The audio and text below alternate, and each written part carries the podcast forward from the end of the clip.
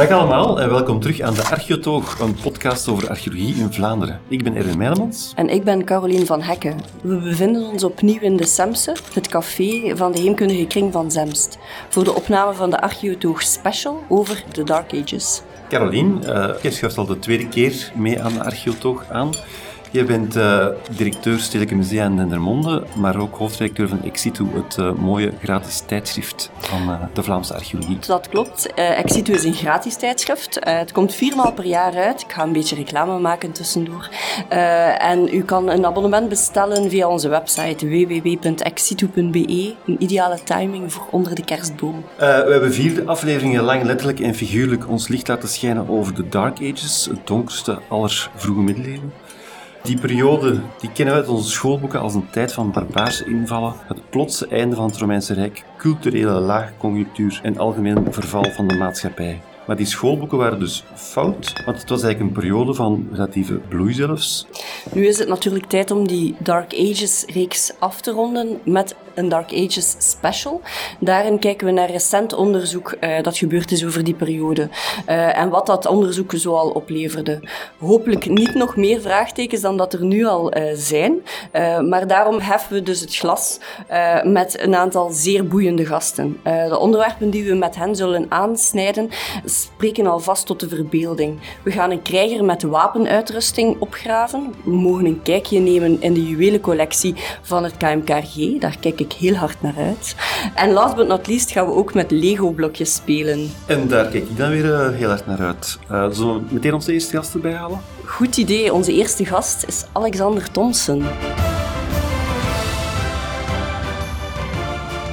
Dag Alexander, hallo. Goedenamiddag, dankjewel dat ik erbij mag zijn. Alexander, uh, jij bent archeoloog bij het uh, Vlaams Erfgoedcentrum. Dat klopt. In, aan de VUB gestudeerd, hè? Ja, dat en jouw klopt. thesis ging over uh, deviant burials? Ja, mijn bachelorpaper ging over deviaties in vroegmiddeleeuwse grafrituelen en dan mijn thesis ging over eigenlijk een vroegmiddeleeuwse site in Nederland, in Vassen. Ja. En, en, deviaties, dat zijn dan bijzondere begraven? Dat zijn, of? ja, graven met bijzonderheden.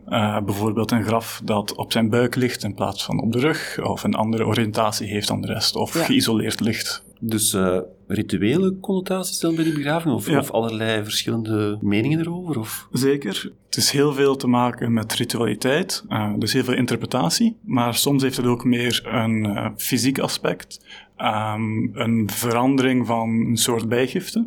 Mm -hmm. Een mooi voorbeeld daarvan is een, een cunning woman. Dat is een, eigenlijk een vrouw die als een soort shamaanachtig figuur werd gezien in uh, lokale streken. En die kregen dan speciale voorwerpen als bijgifte. En dat is dan ook een vorm van deviatie, omdat die anders behandeld werd in zijn of haar dood. Ja.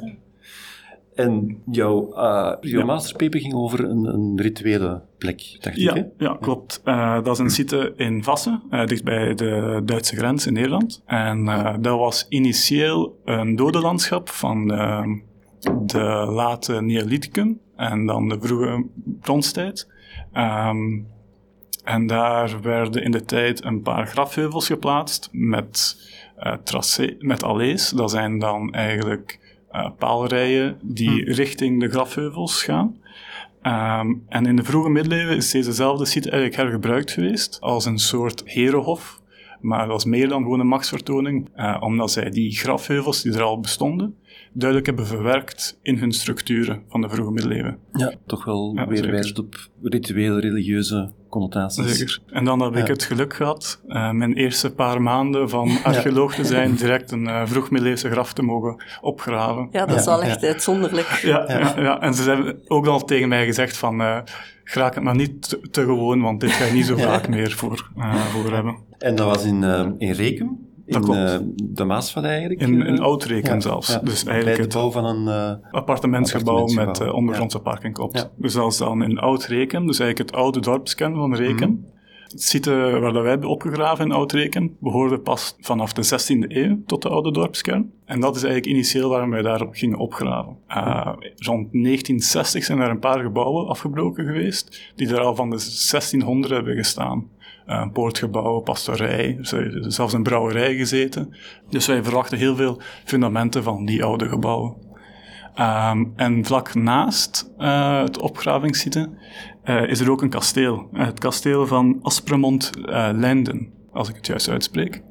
Uh, sowieso een heel interessante site, maar wat wij niet verwachten, was dat daar een vroegmiddeleeuwse krijgersgraf uit ging komen. Ja. En dat is waarom dat ik hier vandaag ben, om uit te leggen. Ja. En dat is dan één graf? Of? Dat denken wij wel. Uh, het spijtige aan deze voorbeeld is dat het graf eigenlijk langs de putwand is gevonden.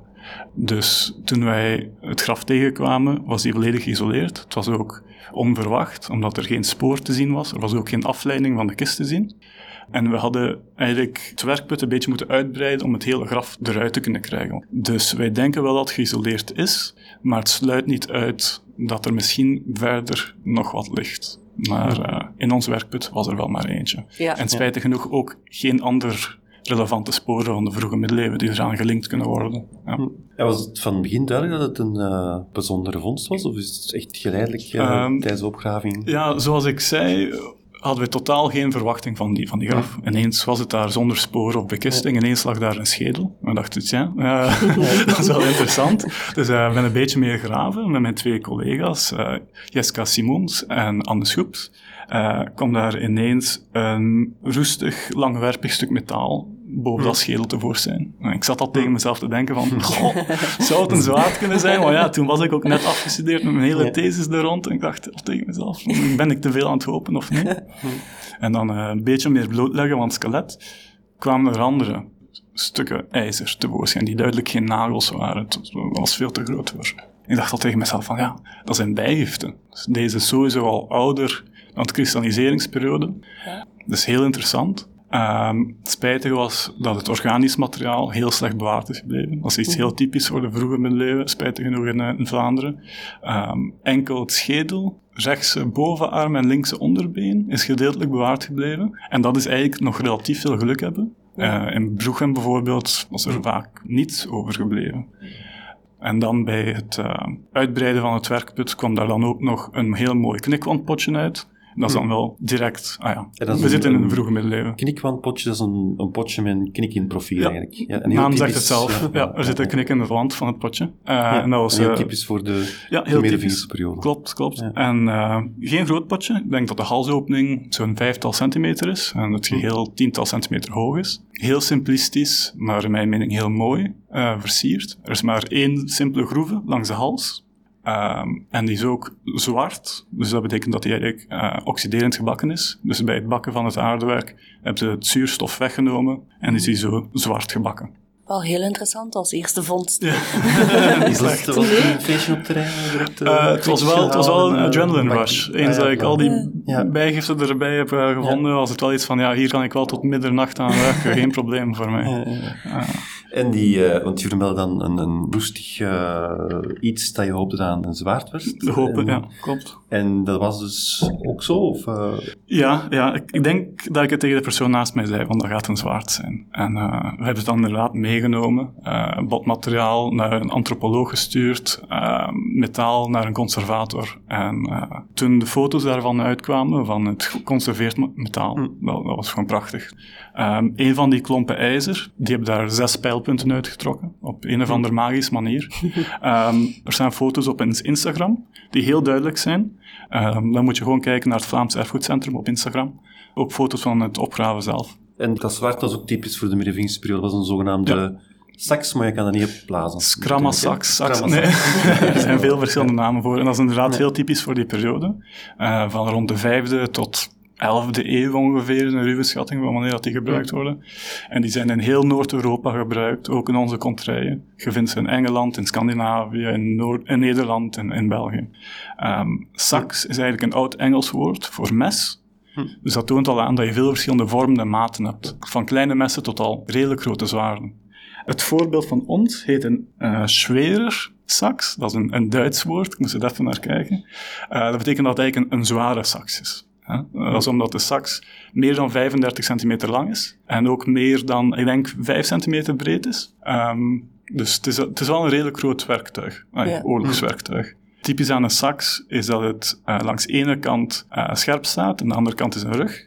En dat die langs de rugkant eigenlijk oftewel gebogen is, of een knik erin zit, zodat die punt echt goed is om te steken, want die, die, die, die versmalt heel, heel erg met dat knikje erin. En het is echt een wapen. Het is niet, het, Het is- het, het niet voor brood te snijden. Nee, het is echt een oorlogswapen. Ja. Het is echt een Ja. van de meest typerende oorlogswapens van die periode. Ja.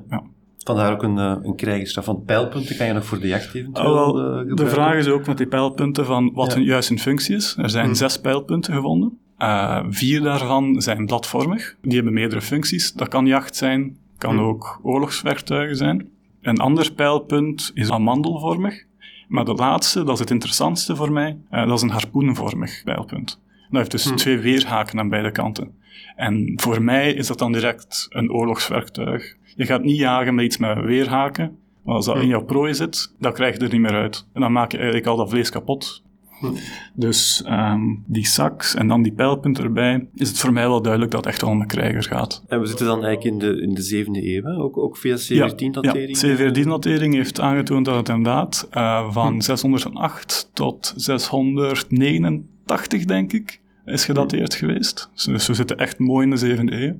Eh, Hm. Dat past ook perfect met alle bijgiften. Kunnen ook mooi gedateerd worden voor die periode. Sax-typen ook, eh potje-typen ook. Ehm, we hebben verschillende manieren van eh, onderzoek gedaan op het skelet. C14-datering is er één van. We hebben ook gekeken naar de tanden. Hm. Ehm, ze hebben gekeken naar hoe versleten dat die tanden zijn. En op basis daarvan maken ze dan een schatting van de leeftijd. Dus er werd geschat dat deze individu tussen de 18 en 25 jaar oud was. Dus heel jong.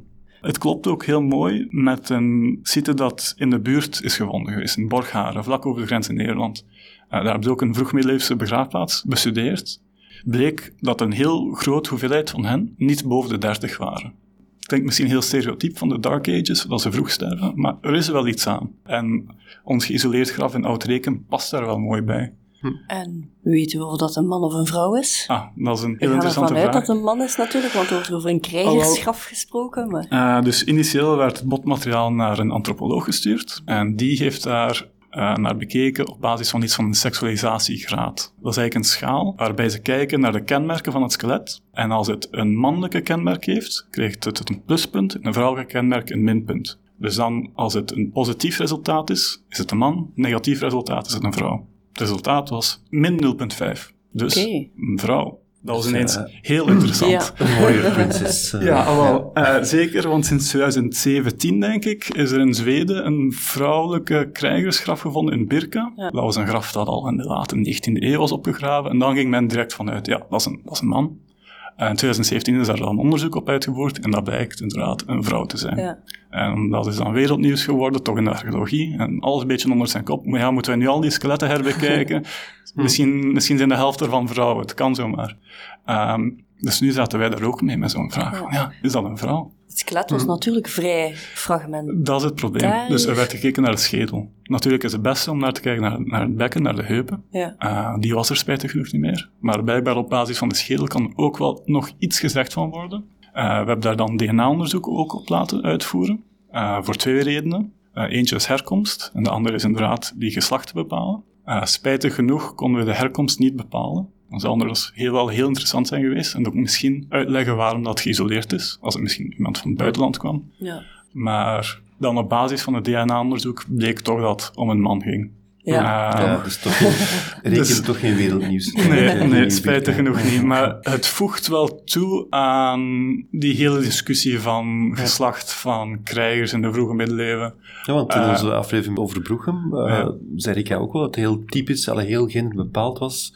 Wapens bij de mannen en bij de Ja. vrouwen compleet andere objecten. Ja, dus voilà. dat is wel heel mooi gescheiden, Ja. blijkbaar. Nu, het probleem is dat er in het verleden enkel gekeken werd naar die bijgiften. Hm. En op basis daarvan het geslacht Ja. bepaald wordt. Dus ja, natuurlijk, als je enkel kijkt naar de bijgiften, ga je zeggen, ja, bijgiften van mannen zijn enkel wapens. En Hm. van vrouwen sieraden en huishoudelijke tools. Maar het voegt wel mooi toe aan die discussie. Als je het niet zeker weet, voeg een andere methode toe. Want Hm. anders ga je gewoon een fout antwoord krijgen. Ja, Ja. een pleidooi voor eh, die DNA. Het is dat precies, precies. Ja. Voor zij die thuis luisteren. Eh, gebruik DNA-onderzoek.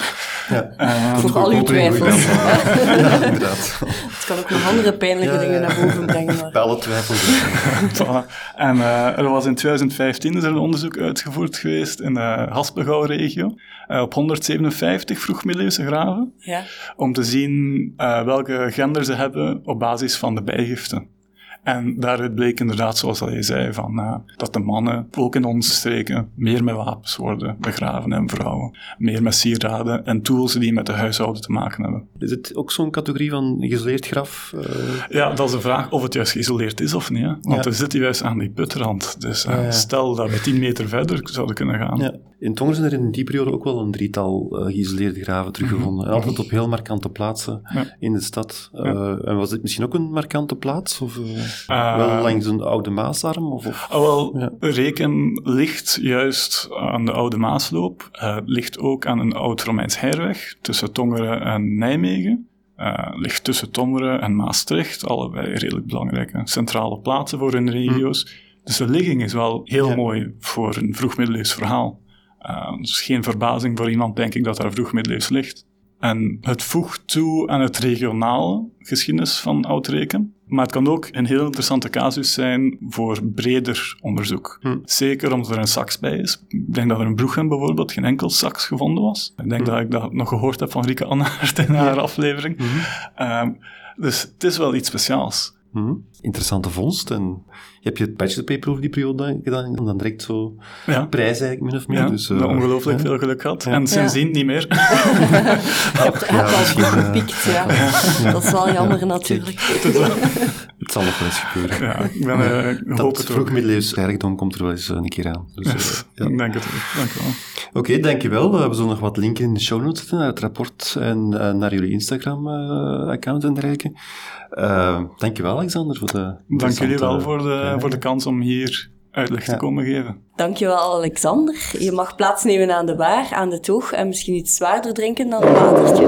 En Britt mag bij ons aan tafel komen zitten om te vertellen over het vrouwelijke kant van uh, de middeleeuwen en de juwelen van het KMKG. Welkom, Britt Klaas. Hartelijk dank. Ik ben heel blij van hier te zijn vandaag. Stel jezelf een keer voor, uh, kort. Um, dus ik ben Brit Klaas, ik werk voor de Koninklijke Musea voor Kunst en Geschiedenis. Um, als archeoloog ik werk daar voor de collectie Nationale Archeologie en meer bepaald voor de middeleeuwse archeologische collecties. Um, en ik ben op dit moment gestart met een, uh, een project, effectief een onderzoeksproject naar um, Merovingische juwelen. En vandaar dat ik hier vandaag aanschuif uh, ja. bij jullie aan tafel.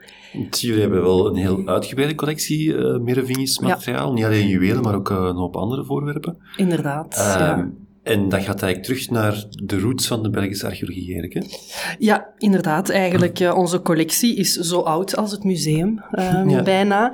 Van zodra het museum werd opgericht, werden ook uh, de eerste uh, stukken aangekocht of um, gekregen, ontvangen, of de eerste toevalsfondsen die toen ook al gebeurden tijdens uh, bouwwerken.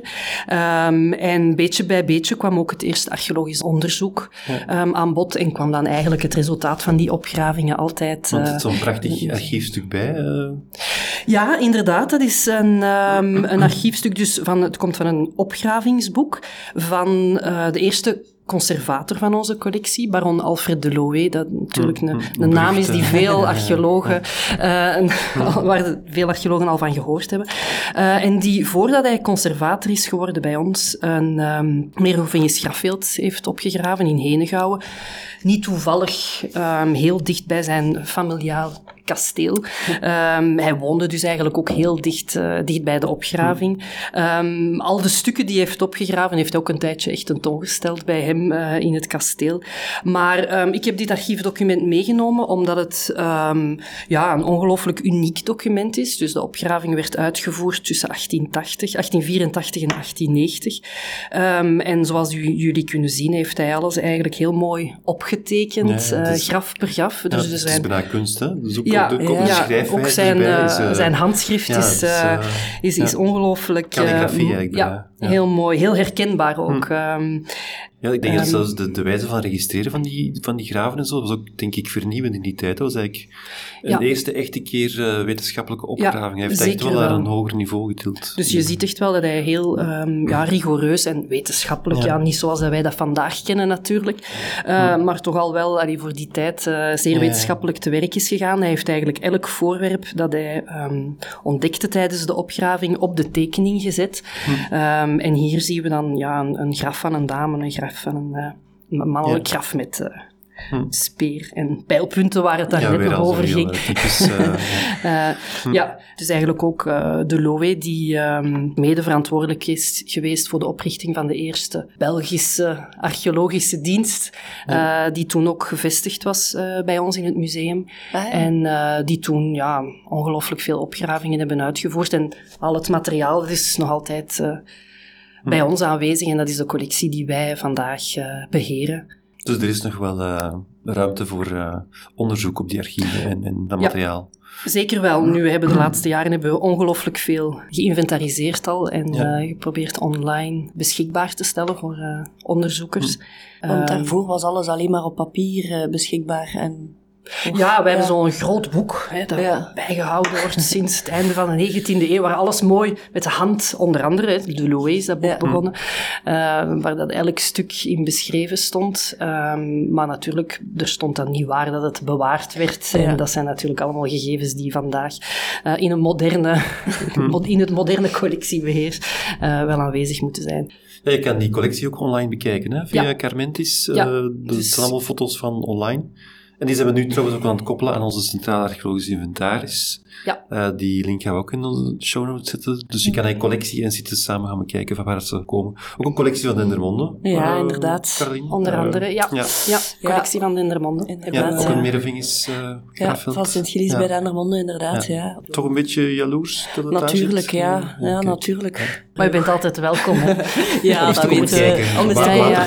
Ja. Nee, maar dus eh, ja, heel veel materiaal, maar er is ook heel veel juwelen in jullie collectie. En daar gaan Ja. jullie nu eh, opnieuw onderzoek eh, naar doen. Ja. Allerlei high-tech onderzoeken. Ja, inderdaad. Nu, je zou kunnen zeggen, Merovingische juwelen, daar is toch eigenlijk alles al van gekend. Hè? Eh, Elke publicatie of als er een tentoonstelling is, dan staat er altijd wel een juweel op de voorpagina. Maar eigenlijk in detail is er nog nooit echt zo naar gekeken. Het gaat dan echt over alle juwelen die we tezamen tegelijkertijd eh, aan het bekijken zijn. Dus eh, mantelspelden, oorbellen, ringen, armbanden, ehm, hangertjes. ehm, en die zijn we nu eerst op, op macroscopisch en microscopisch vlak aan het bekijken. En, en ja, alles heel ehm, in detail aan het beschrijven. En dan in een tweede fase gaan we dan met, met de partners van het project, want het is dus niet alleen het museum. Ehm, we hebben ehm, een partner in het KIK, dus Koninklijk Instituut voor Kunstpatrimonium, en ook de Universiteit Luik voor het archeometrisch onderzoek. En samen gaan we dan beslissen welke technieken dat we daarop gaan loslaten. Dus eh, onze partners, we, we hebben eigenlijk allerlei apparatuur ter beschikking, om dan eigenlijk ja, naar de materialen te gaan, te gaan kijken. Hè. Uit welke materialen zijn die juwelen vervaardigd? Hoe Ja. zijn ze vervaardigd? Ehm, zijn er misschien, hebben dezelfde ambachtslui de mantelspelden gemaakt en de oorbellen? Of eh, zien we Zou je dan bijvoorbeeld kunnen eh, een soort van ambachtsman herkennen van de, de, de fingerprint van een bepaald iemand die, die eh, verantwoordelijk is voor verschillende dingen? Dat is de ja, bedoeling eigenlijk. Dat is natuurlijk, daar gaan we. Of, ja, effectief naar kijken. En het is eigenlijk zo dat bij de Merovingische juwelen ehm, is het vaak, zijn het vaak de afzonderlijke categorieën die, die, die bekeken worden. En nu, omdat we nu alles samen aan het bekijken zijn in, in één keer, beginnen we echt al wel dingen om, ja, ja. patronen te zien. Ehm, het, is, het is ongelooflijk ehm, ja, verfijnd, ehm, al het materiaal. En als je echt eh, zo met de microscoop alles gaat bekijken, dan begin je inderdaad wel ja, een soort van patronen te zien tussen de voorwerpen. En ja, hopelijk gaan we aan het einde van de rit effectief wel Ja. meer te weten te komen over de personen die die, die juwelen gemaakt hebben. Ehm, En ook bepaalde handelspatronen ja, ontrafelen daar de op, op een ruimer niveau. ehm, Ja. ook de uitwisseling van eerst ja, de, de, de, de grondstoffen natuurlijk, Ehm, maar ook de, de juwelen zelf. Weet- weten we daar nu al iets over? Of is dat echt volledig nog nieuw? Van waar dat bepaalde grondstoffen kwamen? Ja, bijvoorbeeld, je hebt natuurlijk de granaatstenen, hè, Hm. waarvan we weten dat, dat die ehm, ja, van heel ver komen. Nou, Ehm, India, Pakistan, eh, echt heel ver. Inderdaad, maar ja, daar is het in de vorige aflevering ook, al, ehm, ook al over, we het al over gehad. Ja, we hebben het inderdaad al, eh, ook al een paar keer in onze vorige aflevering gehad, in, in de, onze tussenrubriekjes. Eén keer met een metaaldetectievondst uh, en één keer ook uh, uit ons eigen depot van, van. Ja, er zijn inderdaad al verschillende onderzoeksprojecten geweest in de om, ons omringende landen. Dus in, in Duitsland is onlangs ook een, een, een groot project beëindigd, onder andere over de juwelen. En dus, maar de Belgische collecties, die, uh, die zijn eigenlijk op dat vlak nog nooit zo in detail bekeken geweest. En effectief, wij beginnen nu met de collecties van de KMKG, maar de bedoeling is om, om heel snel ook uh, andere museum- en archeologische collecties te bestuderen. Ja. En dan vooral, als het zou kunnen, ook uh, nieuw opgegraven materiaal. Hm. Want uh, er is soms sprake van, van bescherming, beschermingslaag of, of als het textiel is of, of iets anders. Dus het zou wel ideaal zijn voor ons mochten we eens een, een, een, team vandaag kunnen, kunnen begeleiden op het terrein, om dan alles echt in detail... Dat is echt techniek, uh, opgravingstechnieken eigenlijk. Voor, uh, ja, om echt mee te kijken van, zien we daar nog organische uh, resten rond, um, ook de exacte positie, want natuurlijk, dat is ook niet hm. altijd zo heel nauw genoteerd, zo heel nauwkeurig genoteerd. Dus, dat doet de Louis wel, hè? ja, maar dan nog, we zien waar dat ze ligt, maar of dat de naald aan de onderzijde of die links ligt of rechts ligt, ja, ja, dat, dat, weten we niet. Dus het, zijn zo, het is echt wel zo, echt, echt in, detail, in, detail, dat we alles aan het bekijken zijn. Dus als je een uh, Meervingers juweel in die kast hebt, één adres, dan... Uh, ja. ja, of dat we nu alles echt in detail... dus um, we gaan natuurlijk niet alles, um, ook uh, aan archeometrisch onderzoek onderwerpen. We gaan daar echt wel een keuze in maken. En, en archeometrisch van, onderzoek, van wat houdt dat dan? Of wat kan dat inhouden? Ja, we gaan dus wel non-invasief te werk. Dus de bedoeling is wel, zeker al om de musea um, gerust te stellen, we gaan uh, zeker geen, geen uh, stalen geen nemen. Op, uh, dus dat is toch wel um, allee, onze bedoeling om non-invasief te werk te gaan. En dan hebben, is er allerlei apparatuur, er zijn verschillende um, microscopen die ook ja, veel diepgaander kijken dan, dan de microscoop die ik nu gebruik vandaag, waar we dan eigenlijk ja, bijna onder de lagen kunnen gaan kijken. Er zijn ook allerlei machines die de materialen gaat kunnen bepalen. Um, XRF, uh, hm. Wat allemaal... Uh, ja, allemaal high-tech... Uh, ja, ik stel voor dat jullie daarvoor ja. mijn uh, partners uit Luik en van het KIK uitnodigen, um, om daar allemaal meer in detail... we gaan gewoon samen duidelijk vraagstellingen wel op chemische voorhand... en, en heel, heel microscopie in heel hoog detail eigenlijk. Dat komt eigenlijk wel, ja, om eigenlijk onder de, de lagen te kijken die we nu gewoon met uh, het blote oog uh, kunnen waarnemen. En we zijn eigenlijk ja, die stukken nu op dit moment virtueel aan het ontmantelen. Dus niet en letterlijk, maar echt... Uh, over hoeveel stukken gaat dat dan, waar dat jullie nu mee starten? 400 is het minimum dat, ja. we, dat we vooropgesteld hebben om, om toch uh, een, een eerste aantal um, ja, lijnen te kunnen zien ja. en, en te kunnen beantwoorden aan onze, de vragen die we gesteld hebben op voorhand. Uh, en als jullie spreken over juwelen, hè, de focus ligt op juwelen, dat gaat dan alles dat gedecoreerd is, bijvoorbeeld zo uh, gespen en zo? Ja, nee, de, de, de gordelgarnituur die nemen we Gordel niet mee. Ah, okay. Het is echt alleen... Um, Mantelspellen, oorbellen, ringen.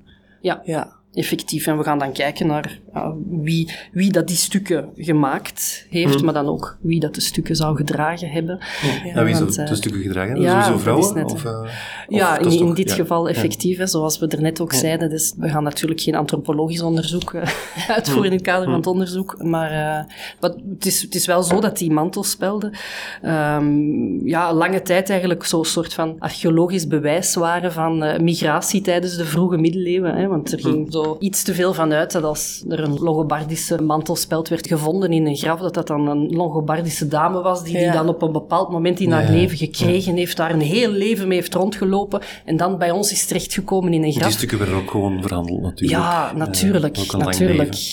Uiteraard. En, en dames hier zullen ook, uh, hebben ook toegang gehad tot uh, stukken die daar vervaardigd werden. Dus er zijn wel een aantal clichés die we zo... Uh, die we zo willen ontmantelen ook. Er zijn ook een hoop andere voorwerpen van uh, de Merovingersperiode dat jullie hebben. Die staan eigenlijk in een heel mooie opstelling ook, per thema uh, in het KMKG. Met een heel mooie tekening van Gregor Rosinski, uh, de striptekenaar van Torgal in der tijd. Ja, als je goed um, kijkt, dan uh, kan je hem vinden hierbij. Op... Ja, ja, het is ja, waar is wel iemand, dan is... Heeft hij zelf ook getekend op de Nee, Hij heeft Torgal. Torgal. Ah, of. Ja, Ah ja, ik ja. dacht dat hij een zelfportret dat hij zelf had. Nee, nee, nee, nee. Dus zeker een collectie eh, waard om te bezoeken. Ja, zeker. eh, Ja, ja. ik denk als mensen eh, echt stukken, originele stukken willen zien uit de Merovingische periode, dat in het KMKG de grootste collectie tentoongesteld staat. hè. Ja. Hm, in een mooie opstelling. Dus allen daarheen, zou ik zeggen. Ja, ja. Bedankt, Brit, Zeker voor langs te komen. Er zitten nog een paar links in de show notes, eh, Ja. ook naar het museum en dergelijke. En naar Carmentis natuurlijk ook. Het was heel eh, boeiend om het nu eens naar de wapens over eh, de juwelen te horen. Ja, jullie ook bedankt. En nu, eh, ja, de Lego-blokjes nu. Ja, Lego, waar Een grote stap van goud naar Lego. zitten maar, wachten. Britt Klaas heeft ons ondertussen verlaten en aan tafel zijn David en Johan komen zitten. Welkom. Goedemiddag. Dankjewel, goedemiddag. Goedemiddag. Hoi, hoi. Misschien eh, beginnen met David. Eh, jij bent eh, ja, Lego-expert. Goh, het, is een beetje die je maakt. samenloop. Ik ben archeoloog, maar Mhm. ik ben heel mijn leven al begeesterd geweest door Lego. Ik heb ook meegedaan aan het televisieprogramma en van het een kwam eigenlijk het ander. En ben ik archeologie en Lego gaan combineren op Mhm. verschillende vlakken. Dus jij bouwt eigenlijk archeologische sites of reconstructies van archeologische sites in Lego. Ja, ik, eh, maar ik geef teambuildings, eh, ik geef Mm. historische lessen met Lego. Ehm, ik, ik doe eigenlijk van alles met Lego. En, en geschiedenis en archeologie. En inderdaad, een van de zaken die ik ook doe, is eh sites nabouwen, reconstructies nabouwen met Lego. Ja. En je hebt hier een paar mannetjes bij, historische figuren. Ik zie al dat je eigenlijk een, een foutje hebt gemaakt, hebben we straks geleerd. Want je hebt een vrouw met een zwaard. En dat blijkt via DNA dan toch, eh, waarschijnlijk dan toch geen eh, vrouwelijk Lego-mannetje te zijn. Eh, ja, het, het is een, een, een- figuur dat eigenlijk een beetje aansluit op het verhaal van daarnet. Ehm dat is voor een, project in, in in Noord-Holland, waar ik op basis van poppen die zij in het museum daar staan hebben en die zij ontwikkeld hebben op basis van gelaatsreconstructie van bestaande schedels, van bestaande skeletten, ehm, bleek dat een van die poppen eigenlijk, ja, het leek als skelet een man, eh, maar ze zijn erop doorgegaan en toen bleek het toch een vrouw te zijn. En een vrouw die gesneuveld was in de 80-jarige oorlog in de slag bij Alkmaar. Ja. En eh, het feit is nu dat ik voor dat museum die poppen in Lego minifix nagebouwd heb. En eh, dus heb ik ook een minifig van Brechtje gemaakt, waar zij als strijder eh, Ja. de muren van Alkmaar verdedigd heeft. Ah, geweldig. Dus toch niet allemaal zo stereotyp. Eh, Nee. voilà, kijk. Zeker en vast niet. We zijn hier eigenlijk vooral om over een eh vroeg middeleeuwse uh, te praten die eh, jij ooit hebt nagebouwd, ook een uh, vroeg middeleeuwse hoeve. Uh, Johan, welkom uiteraard. Uh, misschien kort even jezelf voorstellen? Ja, ik ben dus uh, Johan Hoorne. Ik ben archeoloog bij Durologie en Hoorne. En ja. toch al een twintigtal jaar werkzaam in de archeologie en dan vooral in Oost-Vlaanderen actief. Ja. En jullie hebben die opgraving van de Loop uh, uitgevoerd, of toch een van de opgravingen daar, want er is heel veel uh, onderzoek geweest. Ja, ik ben er uh, eigenlijk al sinds 2007 zijn we er al bezig met in totaal een veertigtal um, archeologische opgravingen. Dus je zit met een heel... Allerlei, allerlei periodes. Allerlei ja. periodes. Dus je zit op een, op een hoogte langs de lei en je ziet dat er daar een aantrekking is naar de eerste boeren al. En ja. dat loopt door tot uh, Tweede Wereldoorlog, wanneer dat er daar een militair vliegveld is. Ja. En um, een paar jaar geleden hebben jullie een syntheseproject gemaakt over het vroeg-middeleeuwse landschap. Hè? Het vroeg-middeleeuwse... Ja, klopt Misschien kort daar even de resultaten schetsen? Wel ja, wat dat ons opviel was dat er, um, en in tegenstelling tot veel andere opgravingen, zeker op mm. dat moment, hè, wat dat vroeg-middeleeuwen betreft, hadden we heel groot areaal opgegraven. Dus dat we heel veel informatie hadden. Maar omdat het allemaal aparte opgravingen waren, hebben we dat eigenlijk nooit echt deftig kunnen samen uh, verwerken en bestuderen.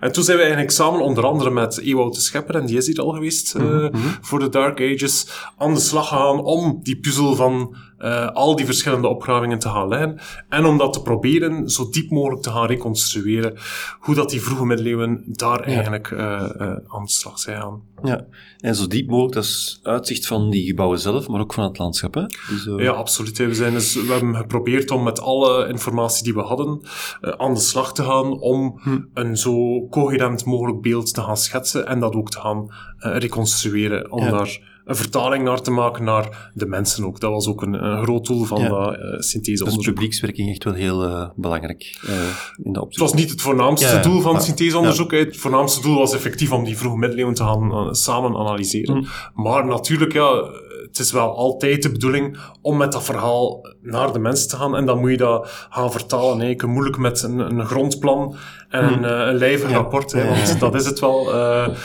dat gaat je niet verkocht krijgen aan, aan eh, de mensen die daar in de buurt wonen. Hè.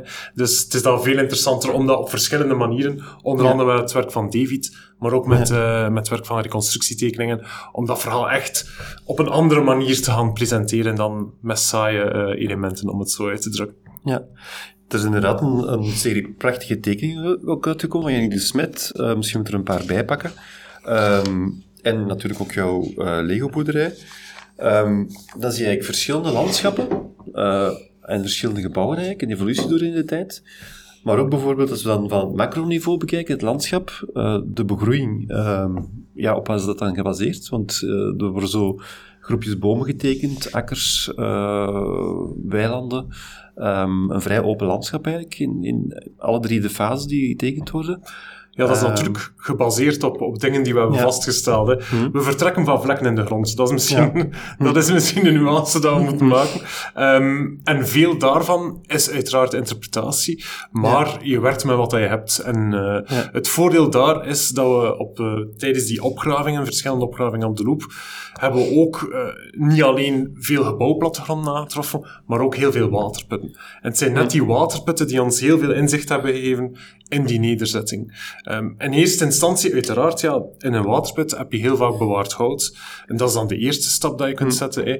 Ehm, dankzij een dendrochronoloog, en dat is een persoon die eigenlijk gaat kijken naar ja, hoeveel jaringen zijn er hier, met wat corresponderen zij, kunnen die eh, heel goed gedateerd gaan worden. En op die manier heb je eigenlijk al een chronologie van de site zelf.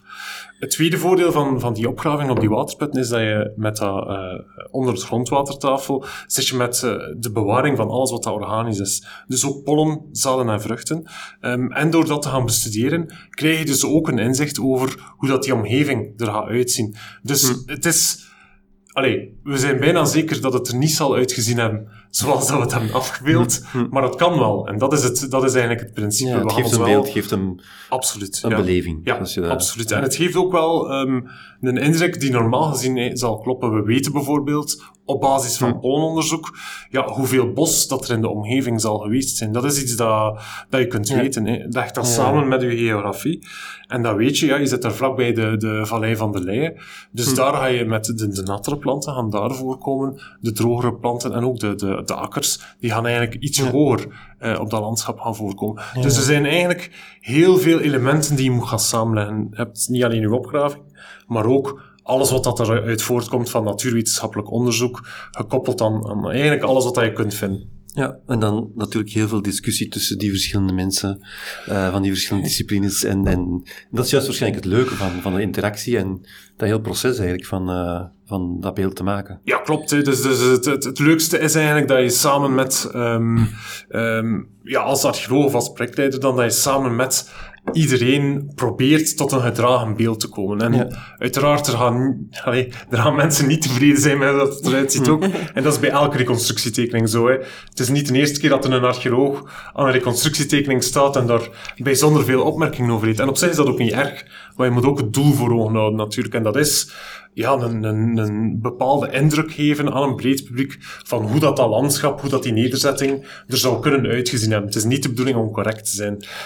Ik kan mij wel inbeelden dat ook als je hè, zo intensief samenwerkt aan een reconstructie, of dat dat nu Lego is of een tekening is, dat er heel wat discussies eh, komen, eh, waardoor dat je ook misschien wel nieuwe inzichten opbouwt. Zijn jullie zo tot verrassingen gekomen tijdens jullie samenwerking of nieuwe informatie waar dat je misschien tijdens de verwerking niet aan gedacht had? Maar dat is de uitdaging. Je moet echt aan de, aan de slag met je informatie. Bij een rapport het gaat niet zijn dat je op de, op de hoogte kunt blijven, want dat is niet zo. Hè. Je merkt het ook aan het rapport dat vooral Ewout zijn werk zeer erg in de diepte gaat. Ehm, maar je moet wel oplossingen voorzien voor hoe ziet het eruit. En dat is niet evident. En dat is bij David zijn werk net hetzelfde.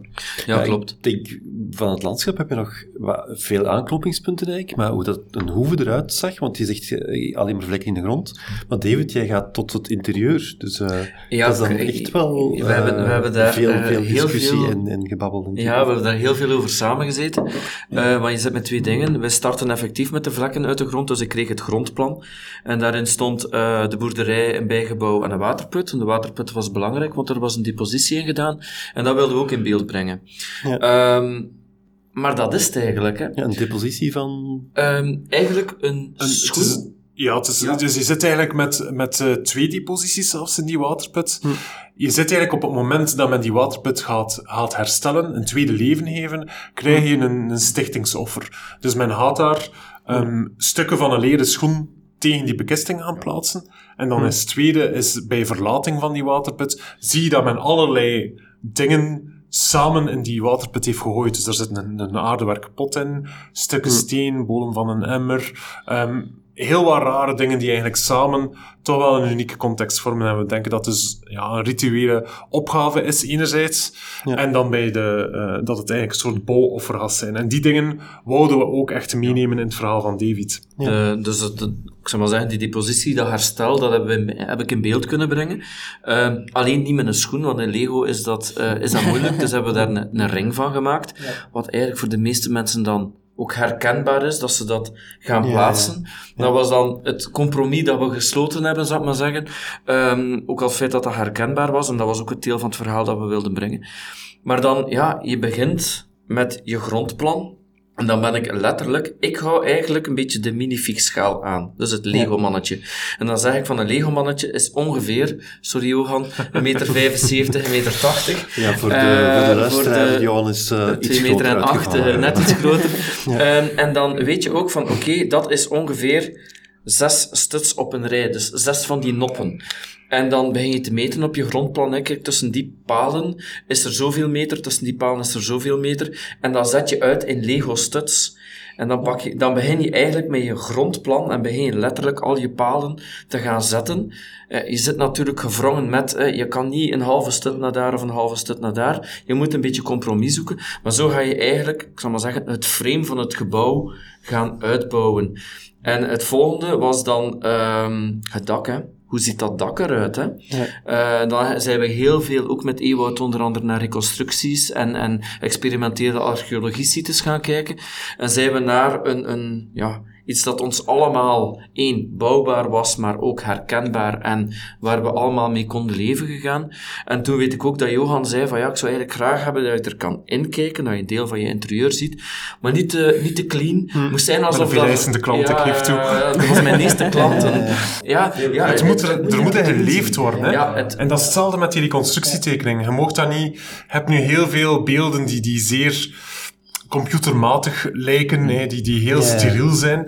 Maar dat is niet leven. Hè. Ik bedoel, Ja. als je kijkt in je eigen garage, allee, of als ik kijk in mijn garage, ik had zo zeggen, dan, dan is dat rommelig, dan, dan liggen er Ja. dingen niet op hun plaats. En En dat, is gewoon ook dat zo. leven, Dat is inderdaad het leven. En dat is ook de manier waarop ik het gebouwd heb. Ehm, als je daarin kijkt, dan zie je een, een tafel staan, dan zie je bedden staan. Eh, uiteraard wel een beetje op de plaatsen waar wij van dachten van dit lijkt logisch. Ik heb ook een haartje erin gebouwd, met zelfs een lampje, dus het, eh, het, het geeft een effect. Eh, er zit zelfs soep in de kom, dat weet ik nog. Ehm, en toen vonden we het eigenlijk ook nog leuk om er een achttal dingen in te steken die niet konden. Bijvoorbeeld een Fouten. pizza, een R2-D2, ehm, eh, wat zat er Een nog in? Pompoenen, een gsm, Ja. dat soort dingen. Er loopt ook een, een meisje rond met een lolly. Dat soort dingen zitten er ook in, eigenlijk als een soort van zoektocht. Ja. Maar anderzijds hebben we dan bijvoorbeeld wel ook gekeken van, oké, er komt hier een moestuin. Wat staat er op dat moment in die moestuin? En eh daar staat er een boom bij, en dan hebben we er even, wat voor boom zou dat kunnen zijn? En zijn we eigenlijk bij de mispel uitgekomen. Tentoonstelling kwam ook in de herfstperiode, dus heb ik ook de, de kleuren van de herfst daarin gestoken. Dus en zo ga je, ga je aan de slag, hè. Ja, het is echt wel een, eh, een hele wisselwerking, gek. Ja, Dus, ja, eh, want ja. zo'n reconstructietekening of zo'n zo'n Lego-reconstructie bestaat uit immens veel lagen. Hè? Dus je moet, je moet die complexiteit echt proberen vatten en je moet wel vertrekken vanuit die basislaag die, die klopt, om het zo te zeggen. Hè? Dus wat dat je hebt opgegraven, dat moet er altijd in herkenbaar zijn. Maar je zit natuurlijk met heel veel onzekerheden die je op een bepaalde manier wel moet gaan coveren. En dat is nu net de bedoeling van, van ons werk dan, om dat op zo getrouwe manier mogelijk te gaan doen. Want daar moet je echt met realisme gaan werken. De dingen moeten kunnen kloppen. Hè. Bijvoorbeeld naar een jaargetijde ook. Ja, je kunt niet een, een boom hebben die in bloei staat, terwijl dat winter is op de rest van, het, eh, van, het, van de scène, om het zo te zeggen. Dus daar moet je wel over nadenken en die lijnen moet je doortrekken over al die lagen heen. En dat is een uitdaging, maar dat is wel een hele leuke uitdaging en, en dat is altijd zo. Hè. Ja, wat het voordeel was, ja, dat ik als archeoloog ook die archeologische kennis heb en ook wat zij mij vertelden, eigenlijk in Lego kon ombouwen. En dat we dan nog over een aantal details eigenlijk zitten doorgaan hebben. Bijvoorbeeld, wat leggen we op het dak van het bijgebouw? Daar herinner ik mij ook nog. Hè, wordt dat een stroodak of wordt dat Shingles, in, shingles? Ja, dus hebben we voor het laatste gekozen. Wat zijn shingles? Shingles zijn eh, stukjes hout, hè. dus eigenlijk eh, schors, Ja. ja. schors die... Daarom dat het er ook anders uitziet. Ehm, en voor mij was dan ook echt die palen, eh, die verbindingen. Eh, maar niet alleen dat het er goed uitziet, maar dat je het ook in je tentoonstelling een keer kan verplaatsen. Dat niet de bedoeling is dat na ene keer verzetten, eh, dat ze mij moeten bellen en dat ik het mag komen herstellen. Dat zijn dingen waar dan, dan ook allemaal rekening moet mee houden. Hè. Ja, en bestaat de boerderij nog? Of is die... eh, Die bestaat nog, ja. Die, Ja. die staat ergens in eh, ja, de depots van Stad Gent. Ja. eh, de Ja. zwarte doos, die zal daar ergens staan. Ja. Dat is geen standaard Lego-pakket. eh, en ook die mannetjes, denk ik niet dat je die zomaar in de handel kan krijgen. Nee. Dus je moet echt op zoek gaan uit andere pakketten, of, of je hebt... Eh, uiteraard, als je in de Lego-wereld zit, weet je ook waar Ja. je je stenen kan vinden. En dat is Ja. enerzijds via de Lego stores, maar ook via bepaalde online platforms, waar dat je eigenlijk losse Lego-stenen over heel de wereld kan gaan kopen. En ja, dan ga je op zoek. Hè. Ik, ik zie ons nog zitten op een vergadering met dat eerste prototype dat ik gemaakt had, ook al om te kijken van, lukt mij dat om dat dak zo te maken? Hè? Eh, is dat stevig genoeg? Kan ik dat van achter in mijn auto zetten tot in Maldegem rijden? En gaat er nog goed uitkomen? Ehm, en zodra dat je eigenlijk je basis hebt, ik ben geen digitale bouwer, dus ik bouw een prototype en dan hebben dat op tafel gezet en zijn we erover doorgegaan. Ik denk dat dat voor de mensen die erbij betrokken zijn eigenlijk ook veel leuker is en tastbaarder. Ja, dat het het ook ziet al, je ziet het groeien, hè. Ja, je ziet, je ziet Ja. het eh, gestalte krijgen. Hè. Tegenwoordig is er ook heel veel mogelijk naar 3D-printing en zo. Maak je dan soms bepaalde stukken die je eigenlijk wel graag in je reconstructie wilt, maar die Lego misschien zelf niet maakt? Ehm, goh, als ik kan, ga ik eigenlijk echt kijken wat er met de bestaande Lego-stukken mogelijk is. Of dat ik nu een minifix maak of, of zulke reconstructies. Maar uiteraard weten we dat er met 3D-printing nog van alles en nog wat mogelijk is. Dus, maar ik heb het zelf nog niet gebruikt. ja. Je hebt al een paar keer over minifix gesproken. Ik weet niet hoe. Ja, dat is eigenlijk de officiële term voor het Lego-mannetje. Ah, oké. Of vrouwtje. Dat wist ik niet. Oké, dus dat is een minifig. Dat is een minifig, ja. Dan ben je weer al mee in de, Ja, de voilà, Lego helemaal. world. Wordt dat veel gedaan, eh, reconstructies in de archeologie met Lego? Of, eh? Dit was mijn eerste, ehm, maar ondertussen heb ik de eer gehad om er toch inderdaad wel al een paar te mogen bouwen. Ja. Onder andere eh, het Merovingisch grafveld dat in Kokzijde Ja, gevonden is, ja. waar ik de opgraving, het eh, begrafenisritueel, als de reconstructie van het dorp en de begraafplaats heb gemaakt. Cool. En waar En dat- is dat? eh? Dat staat nu nog tot 7 januari, dus je gaat heel snel moeten zijn in eh, de Duinenabdij in Kokzijde. En ook daar heb ik eigenlijk ook nog een, een reconstructie gemaakt van wat archeologen doen na de opgraving. Tot, en, op met de, natuurlijk, tot en met het DNA-onderzoek zelf. Ah, ja, oké. Ja. Dus echt wel eh, heel diep in die archeologische Lego-wereld. Ja. en ben je daar eh, alleen in, of is dat iets dat een... een Ehm, Een nee, er is zijn, er zijn nog wel mensen mee bezig. Eh, onder andere in Vlaanderen is, uh, is Cathy Sas daar ook mee bezig, samen Hm. met haar man. Maar zij specifieren zich echt op de Romeinse periode. Terwijl ik het een beetje breder trek. Ook ja, afhankelijk van de, de vragen die je krijgt natuurlijk. Hm. En, en eh, bij hen is het anders gegroeid. Bij mij is het gewoon, ja, eh de, de 1 plus 1 was opeens 3. Hm. En zo ben ik, heb ik een motte nagebouwd. Zo heb ik, zit ik nu met een abdij in de pipeline. Eh, maar daar ga ik nog niet veel over verklappen. Eh, dus er komt wel nog een en ander. Oké, en ja, Johan, dat is toch ook wel eens leuk om iets anders te doen dan gewoon proefsleuven en opgraven. En, ja, eh, absoluut. Hè. Allee, dat ja. zijn ook leuke aspecten van onze Ja, job, hè. laat ons Ja. niet, niet flauw doen. Maar eh, het is altijd leuk om ehm, aan de slag te gaan met die kennis die je verworven hebt en om dat eigenlijk echt wel Ja. te gaan herkouwen tot iets dat, dat je kunt uitleggen aan, aan, uw, ja, aan, uw, aan uw vriendin of aan uw buurman. Of gewoon je te koer met dit materiaal Ja. aan kinderen. Ja, voilà. Dus dat, dat was ook de initiële insteek om, eh, Hm. zeker met David ook aan de slag gaan, was effectief om, maar Hm. zeker ook om een jonger publiek mee te hebben. Het, het, het merk bestaat 90 jaar. De kinderen die aan de reconstructie staan, maar ook hun ouders, zelf hun grootouders, hebben dat product op de markt zien komen. kinderen Dus van die- 0 tot 90 jaar. Ja, zo. maar die kennen Ja. dat dus le- allemaal. Hè. Ja. Ik vind het ook heel mooi dat ehm, het is niet enkel esthetisch of niet enkel om een mooie cover op je rapport te kunnen maken of om het heeft een didactische waarde. Dat is zo'n meerwaarde Hm. om, om je verhaal te gaan illustreren, dat je de mensen meekrijgt in je verhaal. Je kunt ze meepakken naar dat verleden. Je kunt hen tonen hoe dat het eruit ziet. Terwijl dat je dat meestal niet kunt hè, als archeoloog. Dus het blijft abstract en zo wordt het tastbaar. Ja. Als je op een site staat, zijn het vlekken in de grond. Maar hiermee krijgen die vlekken een, een, een vorm Ja. die... Dan kan je een verhaal gaan Ja, vertellen. en krijg je een verhaal en, en kunnen mensen zich daar een beeld van, eh, Ja. van scheppen. Kunnen wij binnenkort een pakket van jou in de winkel eh, Eh, zo? dat zit ook in de pipeline. Ah, oké. Geen officieel Lego-pakket, iets dat ik eh, zelf misschien ga mogen uitbrengen, maar daar zijn nog onderhandelingen Ja. over bezig. Maar dat zou een historisch sportgebouw worden. Ook voor onder de kerstboom, ja, Dan misschien voor nog niet voor volgend dit jaar. jaar. ja, ja. Ja. En intussen tijd kan je natuurlijk altijd gaan kijken naar jouw website. Of naar door leuke reconstructietekeningen die we met Erfgoed en 3D maken, natuurlijk. Hè. Ja, ja. of eh, je kan ook het In eh, Sint-Andriesbrugge bezoeken. Ik zal ook de link eh, in de show notes plaatsen. Eh, ja, dankjewel. Heel boeiend en heel tof. Ja, Dankjewel. dankjewel. Oké, eh, het is eh, jammer genoeg tijd om af te ronden. Eh, ons bier is op, het café gaat dicht. Eh, er is nog heel veel te vertellen natuurlijk, maar we gaan er toch eh, moeten mee stoppen, weet ik, Caroline. Ja, inderdaad, maar je moet stoppen op een hoogtepunt, Erwin. Dat Ja, en Lego-blokjes. Lego, Wat kan daarover spelen met de blokjes. Ja, ja, ja. Dat is sowieso leuk. Ehm, veel dank aan onze gasten vandaag. Alexander Thompson, Britt Klaas, eh, Johan Hoorne en eh, David Van E. om aan de archeotoog plaats te nemen. Het was een heel gezellige namiddag. En daarom zit ook onze reeks over de Dark Ages er definitief op. We hebben intussen wel voldoende bewezen, denk ik, dat die periode veel meer was dan barbaren en verval en Game of Thrones en geweld. Alle afleveringen zijn uiteraard nog steeds te beluisteren op de gekende podcastplatformen. Voor de show notes met links en nuttige info over alles wat we hier besproken hebben, kan je terecht op www.onroerenderfgoed.be forward slash de archeotoog.